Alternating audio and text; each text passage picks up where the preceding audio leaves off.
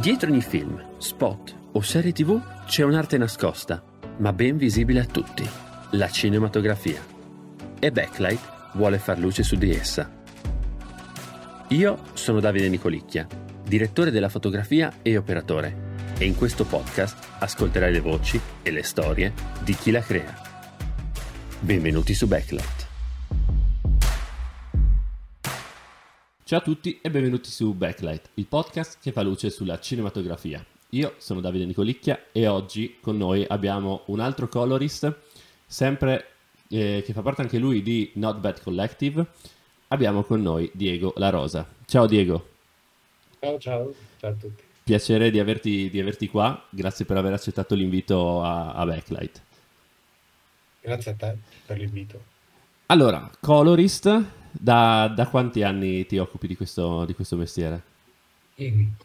Allora, la, mm, ho iniziato facendo il montatore, l'editor, ormai penso quando avevo 20 anni più o meno, 21 anni.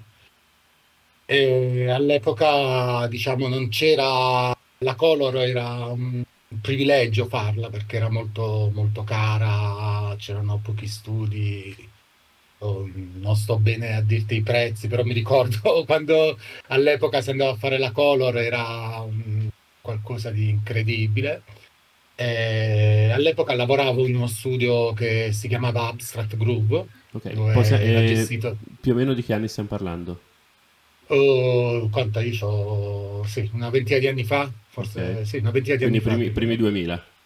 Sì, e niente, lavoravo in questo studio in abstract, che si chiama Abstract Groove, che era gestito da, um, da un regista, Luigi Pane, una, un'altra socia, Giada Risso, ed era uno studio molto figo perché facciamo, facevano, facevamo dei bei lavori, avevamo dei bei clienti, uh, Yamaha, clienti di moda, Dolce Gabbana, era uno studio molto, uh, diciamo, non era un una, una post canonica, eh, diciamo, era molto, facevano lavori molto, molto particolari.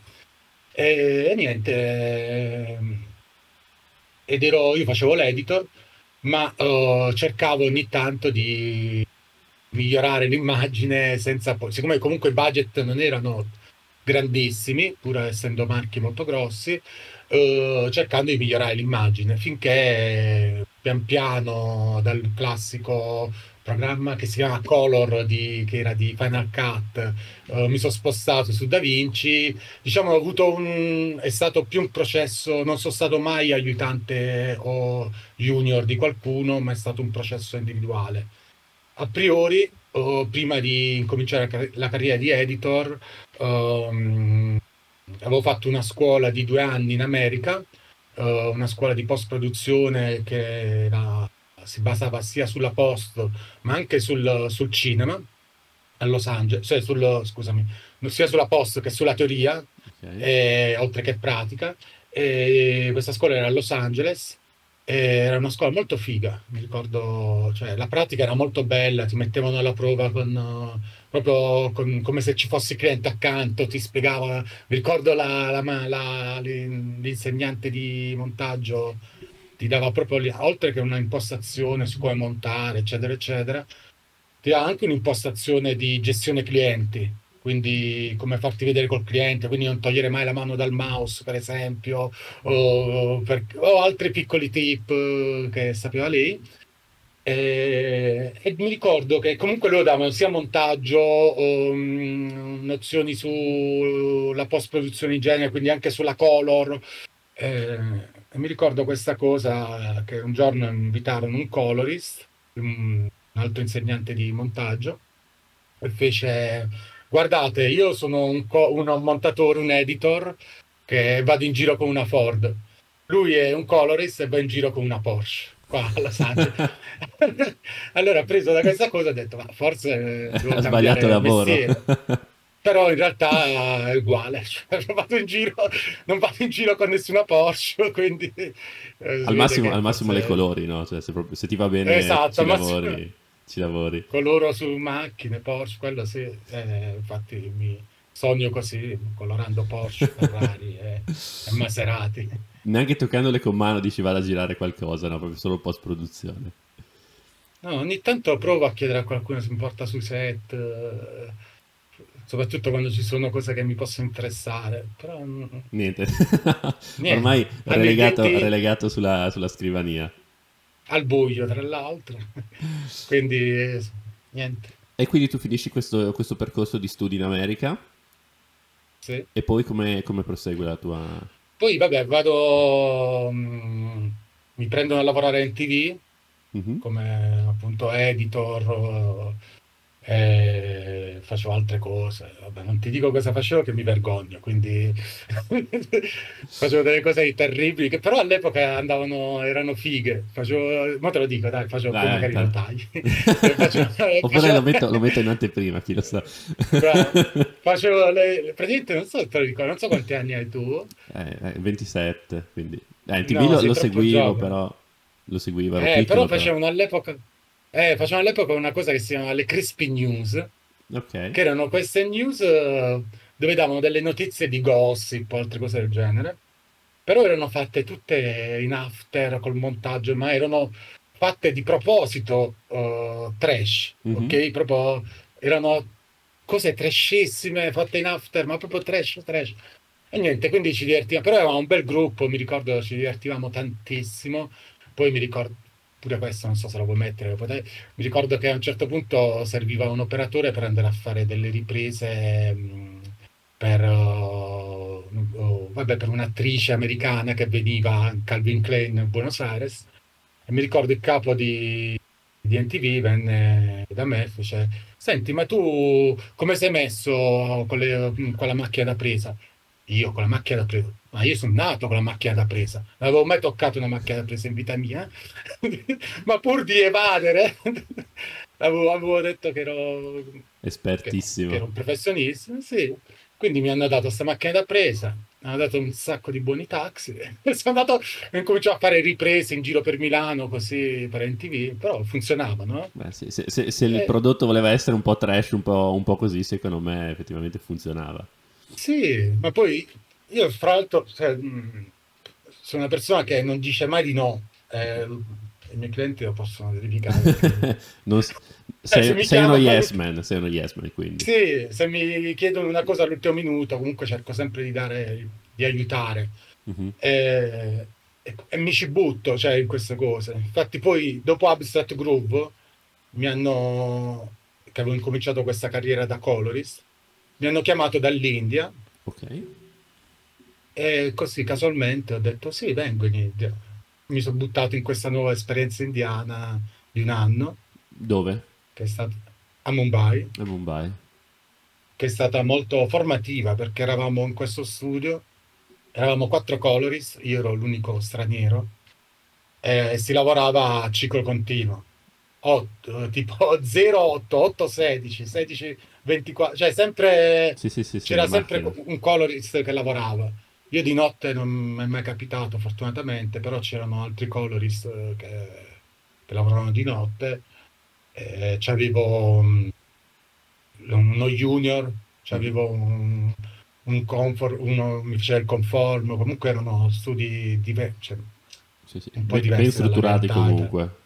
sì, ben strutturati, ma anche a livello di, di macchinari, comunque a un certo punto mi hanno messo a fare la color su, eh, su pellicola, eh, comunque erano, è stata una bella esperienza. Ok. Mm, Non ci tornerei, però è stata una bella Eh, esperienza. eh, esatto, cioè la vita là com'è? Cioè l'India comunque è un paese, da quello che ho sentito, comunque molto strano, con eh, parecchie Sì. differenze, eh, che è veramente mh, non comune. La tua esperienza invece di vivere No, là? E tu conta, là è nato mio figlio, Ah, perché ok, siamo partiti con mia moglie che era, che era incinta da, ok. da qualche giorno. E Lei è italiana eh, comunque, lei è tua moglie? italiano, Ok. sì, sì. Mio figlio è nato là, e, um, la sanità privata funziona benissimo, cioè naturalmente là appunto se hai soldi paghi, Mhm. ti Sì, sì, vivi hai un bene. servizio, vivi bene. Se non hai soldi, fai alla fine di quei po- mm, per esempio sotto casa mia a un certo punto si era piazzata una famiglia con dei bambini piccolissimi che dormivano in mezzo alla strada nudi praticamente. E tu fai conto io una sera con mia moglie li abbiamo lasciato mentre dormivano latte, brioche, un sacco di cose. E il giorno dopo uh, sotto casa mia c'era non so, saranno stati un centinaio di persone che dormivano. Perché che... sapevano che magari potevate dargli qualcosa. Eh, cioè non sapevano che eravamo noi, sì, però sì, magari sì, speravano che qualcuno eh. ave... potesse aiutarli, però eh, uno fa sempre quello che può. Nel, certo, nel... certo, assolutamente. E tu comunque lavorando là avevi comunque uno stipendio buono? Sì, gli stipendi in India sono, non so, per gli stranieri sono alti, ma anche per i colorist locali non sono male. Infatti, cioè, mm, sì, molto più alti di quelli, quelli in italiani. Certo. sì, sì, sì, sì, Immagino. Sì, sicuramente. E poi là comunque c'è in India tutta l'influenza di Bollywood che è una macchina incredibile. hai avuto l'opportunità di poter lavorare su qualche pro- prodotto grosso indiano? Oppure facevi più magari Guarda, gli... prodotti più piccoli, spot, uh, commercial, uh, cortometraggi, eccetera, o film secondari, diciamo? Sì, spot, io facevo principalmente pubblicità. Mm-hmm. Eh, comunque gli spot uh, si muovevano mh, mm, su un settore molto, molto alto perché spesso chiamavano registi grossi americani uh, o DOP grossi stranieri comunque lavoravi spesso con, con gente al di fuori del, del, dell'India, diciamo, del... È stato, ti dico, è stata una, bella esperienza, sinceramente, mi ha formato tantissimo, perché pure là non, comunque sono andato che non avevo mai fatto, non avevo mai seguito uno, un senior, quindi io non avevo, cioè non, mi sono un po' buttato in questa esperienza, diciamo, ho detto, la va, la spacca. Ho detto, male che va, tanto in India non mi conosce nessuno, faccio sì, una, sì anche se fai schifo, figura, però che se ne frega. Quindi, però invece l'ho presa come una, una scuola, diciamo, perché ho detto vado là, imparo, oh, perché alla fine volevo imparare di più e l'unico modo per imparare era fare una color al giorno, praticamente è quello che mi capitava di fare là. E quindi mi è servito tantissimo. Tant'è che dopo l'India me ne sono andato due anni a Praga. Mi ha chiamato un altro studio grosso, sempre, pure là molto bello lo studio, dove però là ho fatto sia pubblicità che cinema. Okay. Ho fatto un po' di film, uno molto bello che aveva vinto oh, il premio come miglior fotografia dei film della Repubblica Ceca. Mm-hmm. Quindi un, po', un pochino di merito mi sento. Certo, beh, assolutamente. Di aver, aver contribuito leggermente, piccolo, in maniera piccola, però ho contribuito. E, ehm, e, niente, quindi no, è stata pure là a Praga una bella esperienza. E poi niente, dopodiché ho deciso con mia moglie di, di, che era il momento di tornare a Milano, perché appunto mio figlio piccolo uh, ormai stava crescendo. Praga, bellissima, pure Praga, una bella città, proprio da viverci a differenza di Mumbai, però un po' piatta, mm. sinceramente. E non si mangia benissimo non si mangia benissimo, si beve male a poco, però volendo, cioè, come l'India, se vai da single ti diverti. Ok. tu, tu sei arrivato, da, sei arrivato già, già arrivato con moglie e figli. esatto. Quindi dopo un po' siamo, siamo tornati a Milano, ho preso, preso la, mi sono buttato direttamente come freelance, mm-hmm. ho provato, eh, un po' ha funzionato cerco ogni giorno di migliorarmi. Eh, vediamo, dove ormai sono 7-8 anni che sto qua. Ok, e, e, come anticipavo, adesso tu diciamo hai, lavori e hai creato un po' un, il collettivo che insieme a, a, Danilo, come abbiamo già parlato qua su Backlet, che è Not Bad Collective, no? Racconta un po' il sì. tuo punto di vista su, su, su Not Bad Collective come è nata l'idea, con chi, con chi, ti sei confrontato, cioè come ti sei confrontato con Danilo, come sei arrivati a questa soluzione, un po' dal tuo punto di vista. Cioè, che punto era della tua vita quando hai deciso di buttarti in Not Bad Collective? Uh, mm, come è nato? È nato, allora, uh, io vengo un po' da un background di... Ti parlo un secondo del background perché sì, sì. mi ha spinto a fare un collettivo. Certo vengo un po' da un background appunto di collettivi che possono essere uh, collettivi universitari, per dirti dove comunque, uh, per dirti quando studiavo fuori, studiavo a Firenze, avevo un, um, facevo parte di questa specie di collettivo dove avevamo, mi attirerò magari le antipatie di chi non la vede come me politicamente, però mi, avevamo questa specie di outlet, bar occupato uh, dentro la facoltà di lettere dove la sera si facevano, oltre a fare i soliti dibattiti molto interessanti, uh, si organizzavano feste, si organizzava, per dirti, l'università chiudeva, e mm. facciamo no, l'università resta aperta, stasera c'è un rave, abbiamo organizzato cioè a questi livelli. Però era figo perché comunque nel, oltre il divertimento si organizzavano, si facevano molti incontri con, con persone, facevano venire operai della, che lavoravano nelle fabbriche della Coca-Cola dalla Colombia, cioè comunque era un grosso movimento, cioè avevamo creato qualcosa di bello. E quindi questa cosa sempre un po' mi, mi ha portato a creare un a pensare a creare un gruppo anche nell'ambito lavorativo. Uh, sinceramente, con gli altri Coloris uh, abbiamo provato più volte a uh, fare riunioni, a vederci, ma non ha mai funzionato. Ma sai, anche perché comunque secondo me è una questione di, di pelle, di, di, di trovi, cioè non, anche nel lavoro non ti puoi trovare bene sempre con tutti, ma non perché uno è antipatico, uno, ma è una questione di, di, certo. Mm, di, di, di affinità, chimica, no? di, affinità, di chimica, sì. sì. Poi niente, io con Danilo l'avevo conosciuto in Edi, appunto, che ogni tanto mi chiamavano a lavorare con, mentre stava Danilo in Edi. E ci eravamo rimasti in contatto. E poi un giorno mi, ci sentiamo e mi dice, oh Die, ma voleva qualche consiglio perché voleva andare, voleva diventare freelance anche lui e tutto. Ho detto Danilo, buttati, tanto male che va, fai quattro color al set, uh, no, quattro forse no, fai sei color al mese, sicuramente guadagni quanto uno stipendio da, uh, da, da dipendente. certo.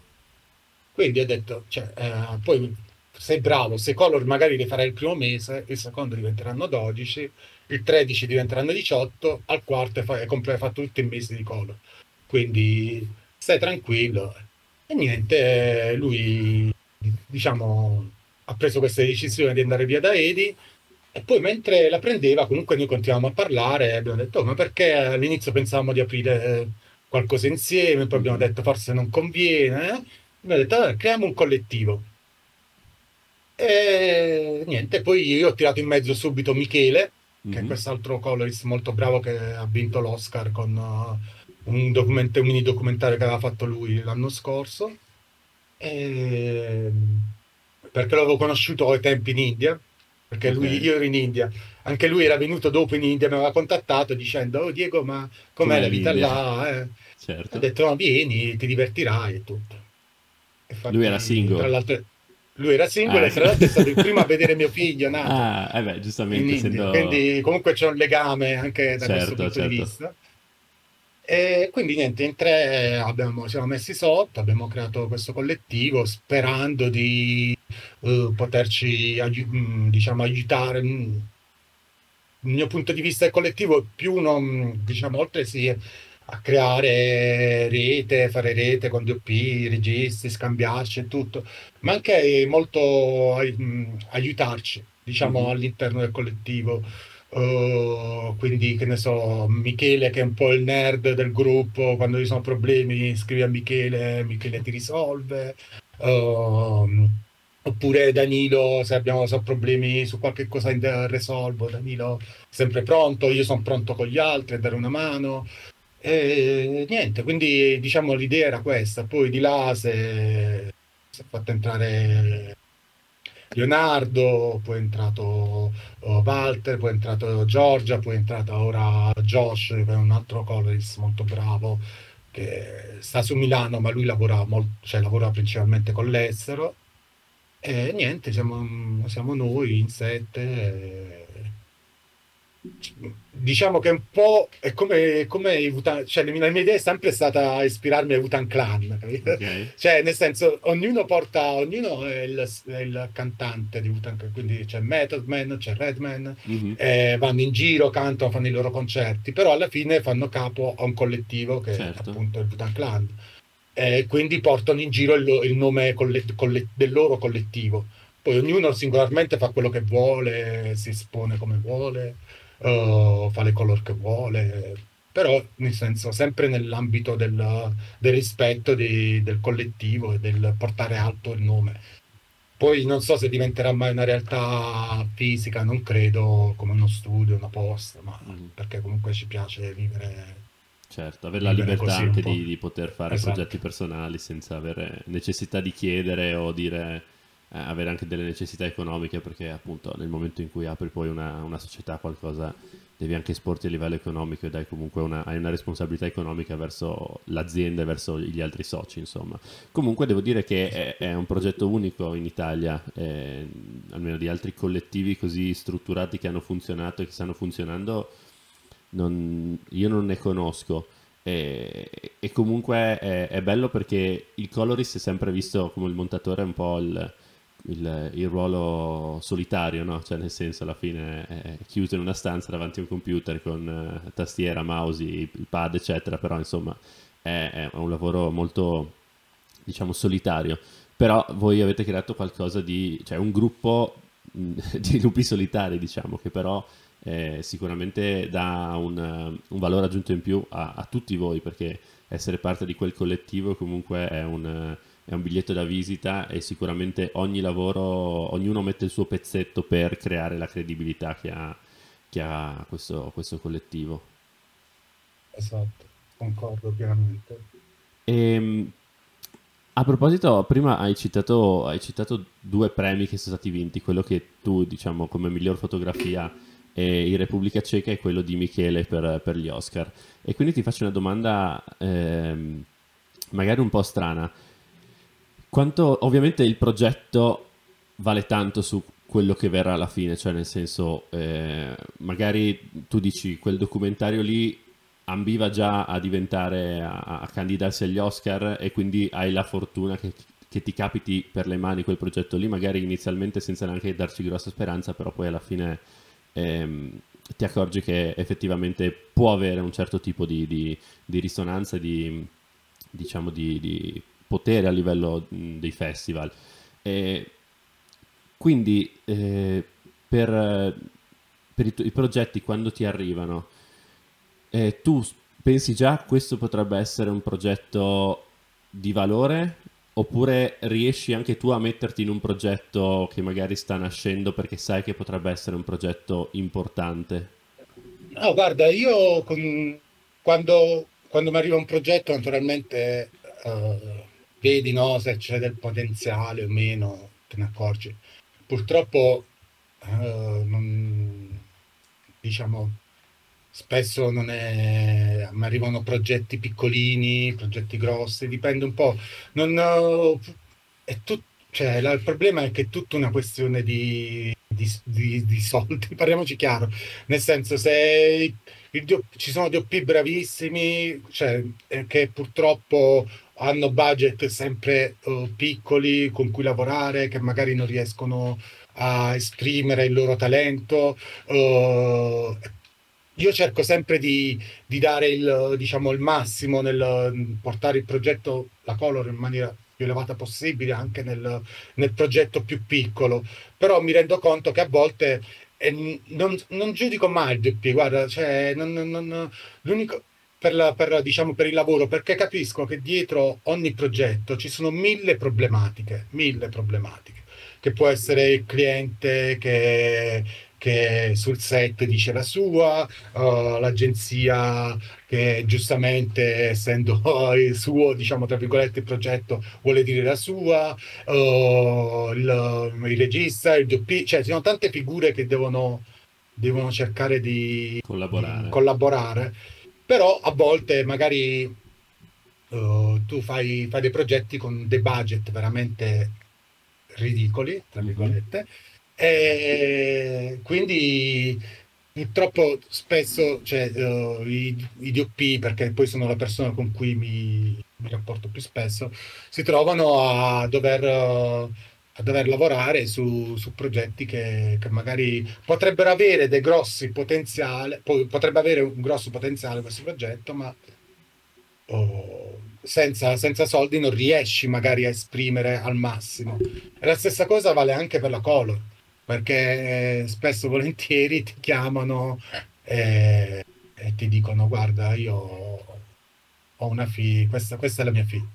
Mm-hmm. E tu dici ok, ma eh, io se tu vai dal dottore, non è che se vai da un dottore, il dottore dici guarda, il dottore costa, che ne so, due, due non è che vai dal dottore e dici io ho uno, certo. dice guarda, ci sono altri dottori eh, però spesso invece succede questo, quindi magari uno per venire incontro si ritrova a dover, a dover trovare un, un, un punto, d'accordo. Certo. Un incontro che può essere, per dirti, io spesso e volentieri dico con chi lavoro, ok, tu c'hai questa fee, a me piace il progetto, però uh, che ne so, posso lavorare una giornata intera, ci lavoriamo quattro ore, mm-hmm. per dirti.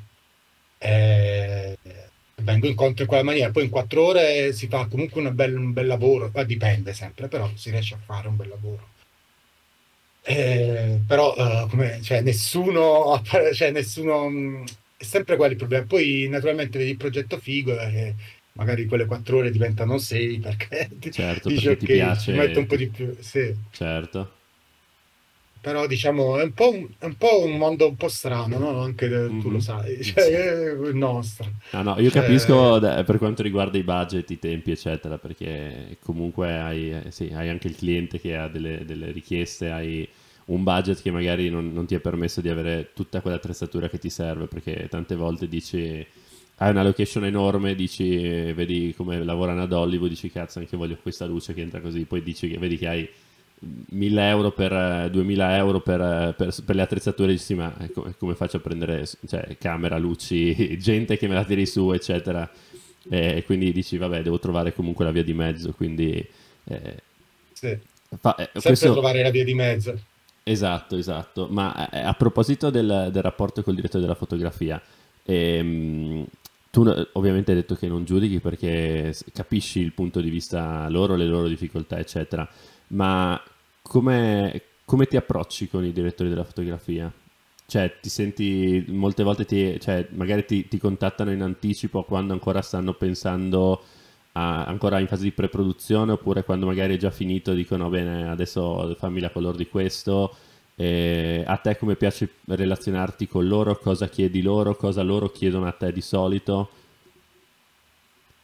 Guarda, allora, uh, l'approccio col direttore della fotografia varia, dipende, no? Ci sono varie tipologie di DOP, ognuno ha il suo approccio, c'è chi appunto mi contatta prima dicendo Diego vedi che faremo la colla su questo, io girerò così, colà, qualche consiglio, faccio, guarda, di solito dico no perché non so niente del set, quindi vabbè, fai, fai tu, mi fido di te. Oppure a volte mi contattano uh, al momento della color, il giorno prima della color, spesso vengono in sala, uh, um, varia diciamo. Mm-hmm. Io quello che preferisco è naturalmente essendo diciamo mh, oltre un tecnico avendo anche un po' una vena diciamo chiamiamola tra virgolette artistica mm-hmm. preferisco un po' seguire e sentire il punto di vista del DP naturalmente perché comunque la luce la fa lui e poi comunque seguendo la luce e il lavoro del DOP, fare una mia interpretazione senza naturalmente sconvolgere, perché comunque cerco di dare un qualcosina in più rispetto al, al lavoro, al bel lavoro che ha fatto il DOP. Quindi, però cerco di dare il mio. Se ogni tanto che, che, ci sta, eh, quindi non, non dico cioè, poi ogni tanto trovi DOP o regista che ti cominciano a dire metti la maschera qua, metti la maschera qua, fai questo qua, basta, la, basta questo, fai que-". va benissimo, perché alla fine uh, a quel punto divento un tecnico proprio, cioè nel senso la mia mano è il prolungamento della sua mano, mm-hmm. quindi va benissimo, faccio quello che vuole, tanto non, ho, non ne ho problemi. Però naturalmente preferisco la seconda modalità, dove comunque magari il DOP mi dice uh, dammi una tua interpretazione del lavoro, della luce che ho fatto. fammi vedere come la riesci a migliorare.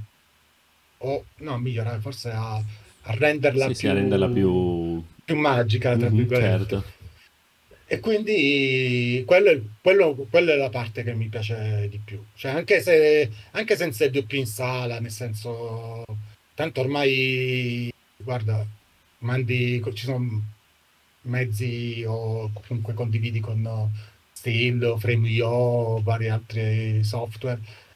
Certo, non lo vedi su un monitor calibrato, va bene, ok, però a quel punto DP si fida anche un po' del, del monitor, del, certo.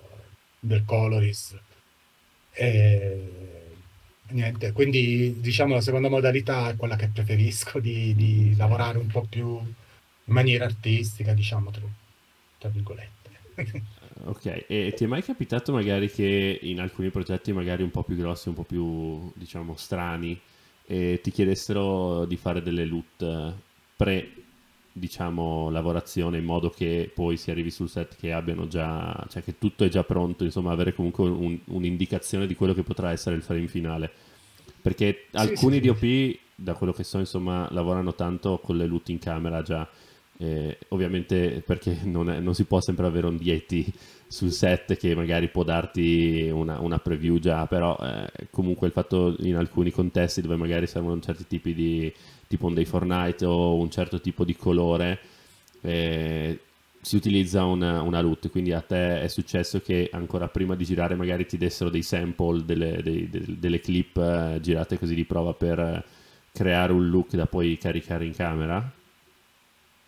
Sì, sì, sì, è capitato spesso. eh, poi naturalmente la loot in fase di color non, non- non la uso nemmeno, nel Certo. senso eh, ri- rifaccio un look basandomi su quella, su quella, su quella color. Mhm, Però eh, diciamo sono, sono loot momentanee, tra certo. virgolette, eh, che servono. sì, ulti- ultimamente mi era capitato di fare un bel look per un, un cortometraggio che è mol- molto figo, e parlava, si chiama War Pigs, Mhm, è molto bello, parla di guerra, appunto in questo periodo ci sta, diciamo. mhm, E, e là mi avevano chiesto di creare un'atmosfera rossa, ma proprio rosso acceso, eh, poi un- una- un'altra blu, eh, quindi avevo preparato queste loot, dove avevamo girato delle clip di prova, mhm. Mi hanno mandato i file della Red, le ho preparato le loot e hanno potuto vederle in camera come, come- come procedeva, diciamo. Poi queste loot sono state accantonate in momento di- nella fase di Certo, sì, sì, sì, sì. però, però è servito al DOP lavorare con così. Sì, anche perché se molte volte magari devi giocare con le temperature o con, eh, con l'intensità della luce, con i colpi di, di luce magari su alcuni punti o anche magari per un day for night o comunque per alcune scene notturne, magari per capire bene i livelli che non sia troppo basso, che sia comunque quello che si vorrebbe avere. Quindi sicuramente è un, è uno strumento molto, molto utile e che forse si potrebbe utilizzare di più, secondo me. Forse aiuterebbe un po' anche voi, perché magari Sì, sì, lavorate, sì. lavorate di più prima, però poi siete più tranquilli dopo perché sapete che loro hanno lavorato già con un'idea di come verrà, quindi su look molto spinti, come in questo caso, avere magari una, una- una base di partenza già pronta in camera ti, ti aiuta. Aiuta anche te poi per non dover magari correggere certe cose che sono state sbagliate perché giustamente eh, non, è, non è facile immaginarsi un certo tipo di look se, se- se non lo vedi. Concordo, concordo pienamente. Infatti, guarda, quando me ne chiedono, io sono, cioè, nel- poi sempre nei tempi che uno ha, no? Certo. Di- però sono, sono contento di... Poi spesso me lo chiedono DOP con cui ho un legame anche lavorativo da tempo, altri che magari è la prima volta con cui lavoro, non- magari non le chiedo, ma non lo so, forse perché... Sì, sì, Non sanno quanto possono spingersi. Esatto, eh, la confidenza, Mhm. sai, però secondo me sarebbe un ottimo... Poi ci sono molti software che ora sviluppano loot, eh, eh, diciamo, non sono software per fare color, ma per sviluppare loot eh, da mandare ai doppi in giro, secondo me per fare appunto test di, per girare, sono, sono. E come si chiamano questi software? Guarda, c'è un software, questo rimane, c'è un software che, no, che è figo, si chiama colorlab.ai, che praticamente sviluppa la, tramite l'intelligenza artificiale, Mhm, tu praticamente hai la, la clip, mhm, uh, ti importi una, una, una reference mhm, e lui riproduce la color su mhm. questa clip. Guarda, il 99% delle volte è sbagliata. Certo. Ok? Nel senso perché comunque cioè, tu non puoi, le luci, la luce è diversa, però può essere un buon punto di partenza. Ok. Ok? Quindi non lo so, magari tu mh, hai appunto una situazione rossa con un tutto rosso e vuoi, vuoi applicarla su una clip, lui te la, te la applica e poi da- mh, ci puoi lavorare poco perché hai solo le, mh, le tre wheel, Ok. quindi hai Sì, gli- sì. le, alte luci medie e i, i Neri. diciamo, e non puoi fare maschera, non puoi fare niente. Però come punto di partenza, appunto, per aiutare il DOP funziona. Mhm. È un- Poi il filo, la cosa figa è che tu di là generi direttamente una LUT Ok. e puoi generare anche un PDF con l'immagine con la color e ti dice, ti fa tutta la palette colore che, che Ok. c'è nella... No, è figa come, come programma, costa un botto di soldi, eh. Ok. Costa tipo 1000 euro all'anno, Ok. quindi... Non è per tutti, Però non insomma. è, non è per tutti, no, ma guarda, io per dirti non ce l'ho, non l'ho neanche più rinnovato perché non, Mhm. L'avevi preso per provarlo. per provarlo e, e non ha funzionato, cioè non sono soddisfatto di, del, del- di- però per fare un test di, di una LUT, secondo me potrebbe funzionare. Ti ripeto, non è fatto per fare la color perché Mhm. non puoi fare mask, non puoi fare niente. Certo. Però fatto in maniera così, eh, per un DOP, se ha voglia di spendere dei soldi per fare un- una LUT che gli possa servire per girare, secondo me non è male. Mhm, Eh, Assolutamente. Però, Eh, e, e il tuo punto di vista sull'intelligenza artificiale? Cioè, sicuramente è uno di quegli argomenti che ormai tutti, tutti teniamo in considerazione per il futuro. Un po' una tua analisi su quello che potrà essere di positivo e di negativo sul nostro, sul nostro e sul tuo ambito, quello della color. ma eh, secondo me l'intelligenza artificiale funziona eh, nei lavori, nei lavori tecnici, potrebbe funzionare, cioè nel senso nei lavori artistici. Tu o vai, ti piace un determinato fotografo, un determinato pittore per la sua visione, Mhm, non, eh, è così funziona con noi. Certo, l'intelligenza artificiale ti fa, ti dà 3000 opzioni e su queste 3000 opzioni sicuramente una Prima te ne piace. azzecca, Cioè, certo. c'è, ma è è sicuro. Però non hai la possibilità di controllare, cioè io parlo in abito color, Mhm, cioè sicuramente non avrei la possibilità per il momento, poi magari tra dieci anni invece potrei dire metti una maschera là, chiudi a sinistra, apri a destra, illumina il volto e te lo farà. Però per il momento, eh, secondo me, è la cosa, il rapporto umano nell'andare, venire nella, in sala color, bersi un caffè col colorist, sedersi, fare la color, oppure anche farla via remoto.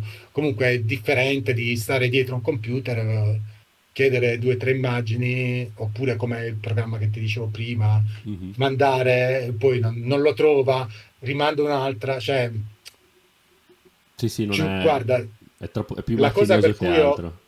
esatto, la cosa per cui ho disdetto l'abbonamento principalmente è perché dopo un mese praticamente l'ho disdetto, è che quanto, cioè il tempo che ci mettevo per- perché ho fatto una prova a fare, la, a fare la, mh, la- con l'intelligenza artificiale un'immagine, poi rimportarla in DaVinci e Mhm. aggiustarla come piaceva a me, ci mettevo meno tempo a farla direttamente in DaVinci. Sì, forse se sai fare, se sai fare la color a quel punto forse sei meno... Sì. È un po' come quando, quando se, cioè per esempio io nel, nel mio eh, so usare Photoshop per modificare immagini, impaginare eccetera. Cioè se vai su Paint per quanto magari possa essere più facile, tu sei talmente abituato a ragionare con un software che ti permette di fare tutto quello che vuoi, quindi seppur più difficile, però non riesci, non riesci a fare perché è, è talmente elementare che certe cose non, non riesci a... hai una visione talmente tu specifica e, e, e libera di fare quello che vuoi che tornare a un software più semplice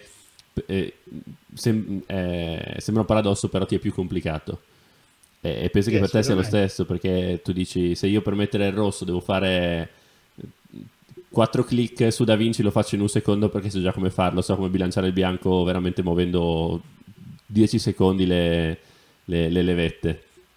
Quindi... Sì, ma non c'è paragone, insomma, cioè nel senso, poi sicuramente tra vent'anni i miei figli si troveranno a, a, lavorare, avranno a che fare con l'intelligenza artificiale giornalmente. Certo. Proprio nel momento ci godiamo questo momento di, di passaggio che poi non è detto, eh, vediamo se... Cioè... Vabbè, fino alla quasi la tua pensione penso che più o meno dai, dovrai essere, sarai forse salvo. Speriamo. e, hai parlato prima della, della, della frequenza insomma, di lavori che, che, che, fai. Un colorist più o meno al mese, quanti, quanti lavori fa? Quante color porta a casa più o meno un, un colorist di media? Eh, dipende. Per, qua, tu quando vai a parlare, eh, voi colorist siete milionari. no, in realtà non è così, perché alla fine uno può fare anche una color al giorno. Mm-hmm. E... Però oltre che insomma io ho otto ore di color principalmente. Certo. Poi uno si sono sempre, mm, come diciamo prima, budget inferiori, budget insomma, uno si viene sempre un po' incontro. Eh, quindi secondo me boh, una color al giorno più o, meno, più o meno ci sta, che ti ripeto non, sia, non è una color piena, magari è mezza giornata. Poi, poi essendo freelance uh, cerco sempre di, uh, di, riuscire a non forzare dove, quando posso il mio lavoro, nel senso se ho una mezza giornata e so che definisco alle tre. Mm-hmm cioè non ho bisogno di, per forza di fare un'altra color, perché tanto nella mia vita ho altro da fare anche. Certo. Nel senso, quindi passare, che ne so, il pomeriggio a portare i bambini a, a fare calcio, a, l'allenamento di, a vedere l'allenamento di calcio, per me è più gratificante di fare la color, una, una mezza giornata di color. Mm-hmm. Poi, certo, non si vede di aria, quello assolutamente, quindi certo. uno cerca sempre di trovare l'equilibrio però una, col- una color al giorno ci sta. Quindi una ripeto. 25 progetti al mese più o meno. Togliendo i sabati e domeniche, insomma, super giù, cioè adesso... Sì. Cose naturalmente non tutte pubblicabili, ma non perché mm. sono brutte, sono belle, ma perché a volte fai, che ne so, cose per, per i social, mm. visto, vai, fai cose... Mm, cioè, non è un problema, cioè non mi vergogno, a volte mi arrivano, che so, da fare video per marchi che devono mandare video per TikTok, e uno li fa, cioè io, io non, ti ripeto, come ho detto prima, non rifiuto niente, cerco sempre di, di, di lavorare, perché poi non sai mai nella vita, magari certo. un giorno eh, lavori tanto, un mese dopo non lavori tanto, quindi comunque cerco di di lavorare, mi piace poi fare la color, quindi... Non, sì, sì. sì, se è un lavoro che piace in realtà ti pesa relativamente, insomma.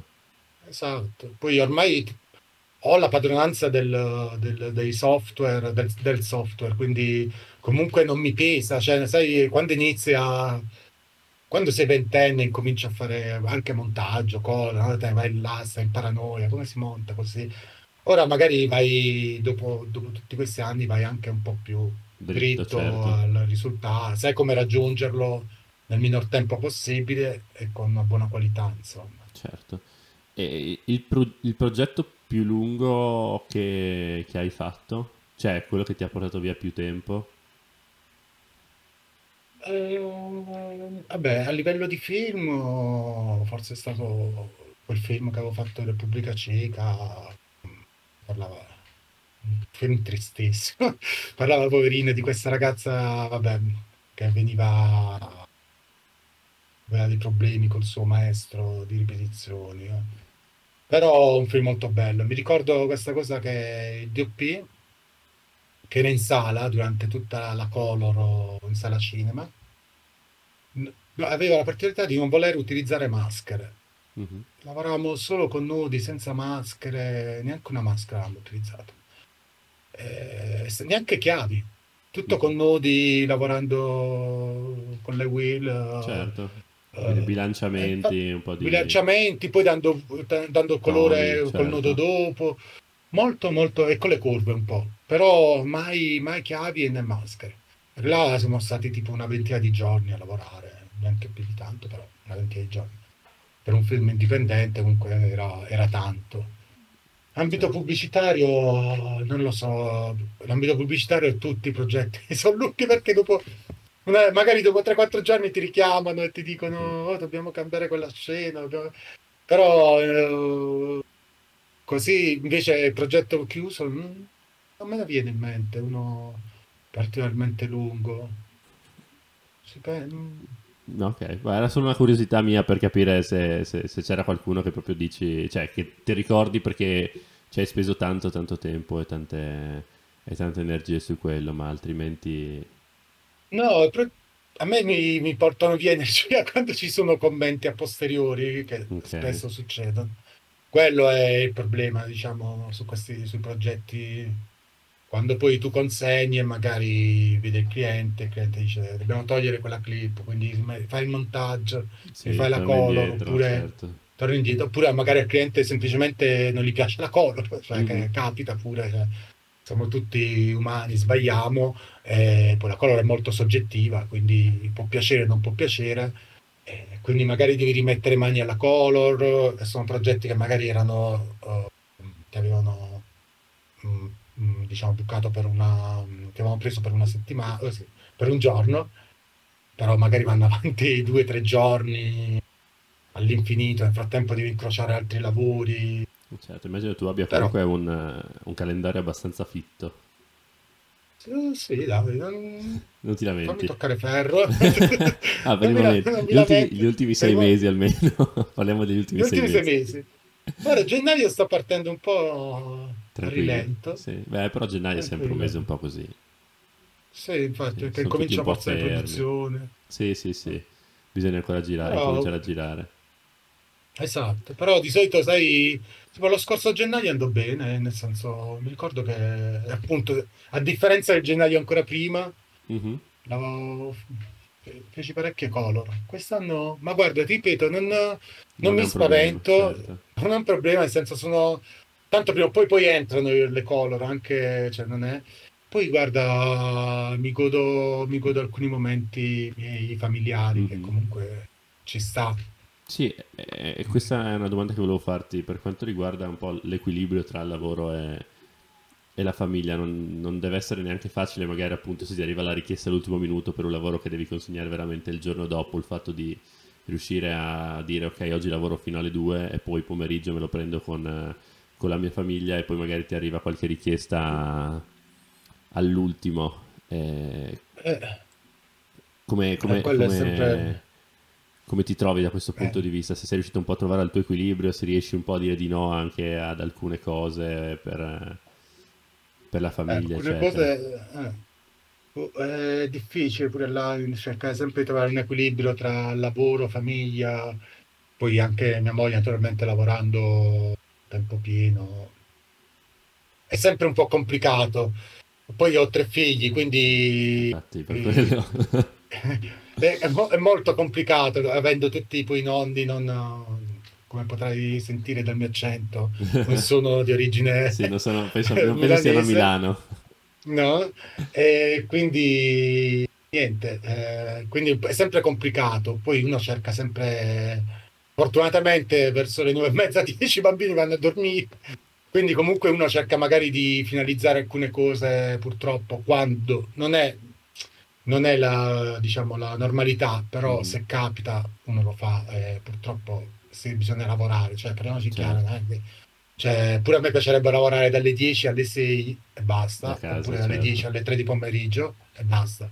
Però purtroppo non è così, uno ogni tanto deve fare dei sacrifici e, e vanno fatti. Cioè, io ho un'esperienza familiare di mio padre che lavorava dalle 8 e mezza del mattino alle 10 e mezza di sera, era un dottore, mm-hmm. eh, è un dottore. E, e me, mm, diciamo, mi, mi, sono, mi sono tarato sulla sua idea lavorativa. Certo, un conto è forse così anche troppo, capito? Perché comunque uno deve trovare la via di mezzo per stare con la famiglia anche. Certo. Ok, però è questo, cioè nel senso riuscire a trovare l'equilibrio, però ti ripeto, anche se uno deve fare dei sacrifici la sera o che se capita un weekend, un sabato, dici ok, mi servono tre ore il pomeriggio, la mattina per chiudere un lavoro, uno lo fa, eh, pazienza, cioè nel senso, tanto i figli comunque il tempo glielo dedico, Mhm. come non, non sono figli abbandonati o la famiglia non è abbandonata. Certo. Uno deve trovare l'equilibrio, è difficile, è difficile trovare questo equilibrio. Tu pensi di averlo trovato al momento? Eh, sì, tra alti e bassi uno cerca di, di trovare. Guarda, ti ripeto, per me la- i figli e anche la famiglia vengono prima del lavoro, quello sicuramente. Cioè, se io ho il sabato la partita del torneo di mio figlio che è di calcio, ma non è perché è legato al calcio che a me. Sono tifoso del Napoli, questo lo puoi mettere dentro. Però non, non- è, per i bambini non è uno sport che, che mi piace particolarmente. Io sono cintura nera di judo, vengo Mhm. completamente da un altro mondo di, di tipo, tipologia di sport. Sì, Però eh, mi piace vederli comunque quando c'è impegno, quando ai bambini piace uno sport e si impegnano a farlo, eh, con buoni o cattivi risultati in base alla, alla bravura, però mi piace l'impegno. E quindi per dirti, se il sabato mio figlio viene convocato, c'ha la partita e siccome lui è contento e si impegna, per me mi può chiamare anche il signor Barilla e dirmi, Certo. guarda, dobbiamo fare, o il signor Ferrari, dobbiamo fare la colo sabato mattina, dico, guarda, no, c'ho il torneo di mio figlio, se vuoi lo facciamo il pomeriggio. certo. Ma è perché comunque poi gli ho sempre non è che cioè, le opportunità comunque si trovano, cioè le urgenze, parliamoci che non facciamo, non siamo dottori non di urgenza, non salviamo vite, cioè non c'è per forza, perché molto spesso, quanto, pure a te, quanto- quante volte ti è capitato di fare, di girare video? No, dobbiamo girarlo entro l'otto. Stavo per poi- dirtela. e Eh, poi alla fine non e escono come- neanche, magari, no? No, no, eh, o non escono neanche o escono dopo, dopo quattro mesi. Sì, sì, Cioè, sì. prima di Natale dobbiamo chiudere i video sempre, ogni Natale, ogni festività è così, Certo. ogni agosto è così. Dobbiamo chiudere il video perché è importante chiuderlo e tutto. Lo chiudiamo, ma quando esce il video? No, a giugno, luglio. sì, tu ti scusa. fatto un mazzo. perché? Che fretta c'è? Quindi, niente, questo è, diciamo, cerca di trovare il giusto equilibrio, però dando un, diciamo, sempre un po' di, di, di- come posso dire, di, un occhio di riguardo alla famiglia, diciamo, Certo. al- Certo. alla fine. I figli non ce l'hanno regalati. Eh no, esatto, esatto. Poi giustamente hanno bisogno anche loro. Ti va, e va anche bene a te che sei comunque lavori da- dall'ufficio, insomma, adesso poi non so se lavori in casa o hai uno studio a parte, però comunque... No, ho due, ho due postazioni. Una, ho uno studio, Mhm. Porta Romana, è bellissimo, se volete venire a trovarmi. Eh, è uno studio, poi ho la stessa configurazione in- a casa, c'ho uno studietto a casa, Mhm. eh, in modo che mi posso gestire meglio anche quando non c'è il cliente, Certo. sempre per questa situazione familiare che Mhm. comunque, cioè, voi giovani ancora non, forse non siete, però lo vedrete perché poi, Eh no, cioè, non so, tu hai figli? Ma no, non ho figli. Eh, ecco. Però Quindi comunque, poi insomma, comunque convivo, ho un cane, quindi anche Eh, già che è quello- come un figlio. esatto. No, eh, uno comunque la famiglia fa parte della... Sai, a me quando uno dice all'inizio, uno dice no, cioè non nell'ambito nostro, però vuole na- nascondere il fatto, no, non sono sposato, Mhm. invece è sposata. Cioè, per me è una cosa assurda questa Mhm. cosa qua. Comunque la famiglia fa parte della propria vita Certo. e, e uno deve comunque... Cioè io non, non nego a volte di dire al cliente, no, guarda, non posso perché devo, devo stare con i bambini. figlio, Cioè, a me certo. Eh, non, non è un problema, nel senso fa parte della vita. Avevo- mi raccontavano di una persona che, non dico il, cliente, ma mi raccontavo di una persona che lui aveva scelto per scelta, se lo poteva permettere, lavorava metà giornata a giorno. Mm. Il resto, il pomeriggio lo passava con la famiglia, con i figli. Se Ma- te lo puoi permettere è anche giusto. Se- esatto, magari se lo può permettere perché per vari motivi, però eh, cioè, una scelta, um, una bella scelta, nel senso, Mhm. Cioè che se Cioè, tu potessi giusto. fare lo faresti. sì, ma lì ma è roba che mi dicevano, spen- cioè, no, spendevano il spegneva il telefono completamente, cioè Mhm. tu non, è- non era raggiungibile. Ma questa cosa non la pubblicare magari, se la, cioè, non lo so, se la, se la dovesse sentire l'agenzia, perché era, mh, faceva parte di un, non mi ricordo che cliente era, comunque un cliente grosso, allora mi dicevano, guarda, dobbiamo finire il video la mattina, perché lui il pomeriggio non c'è, Certo. quindi così.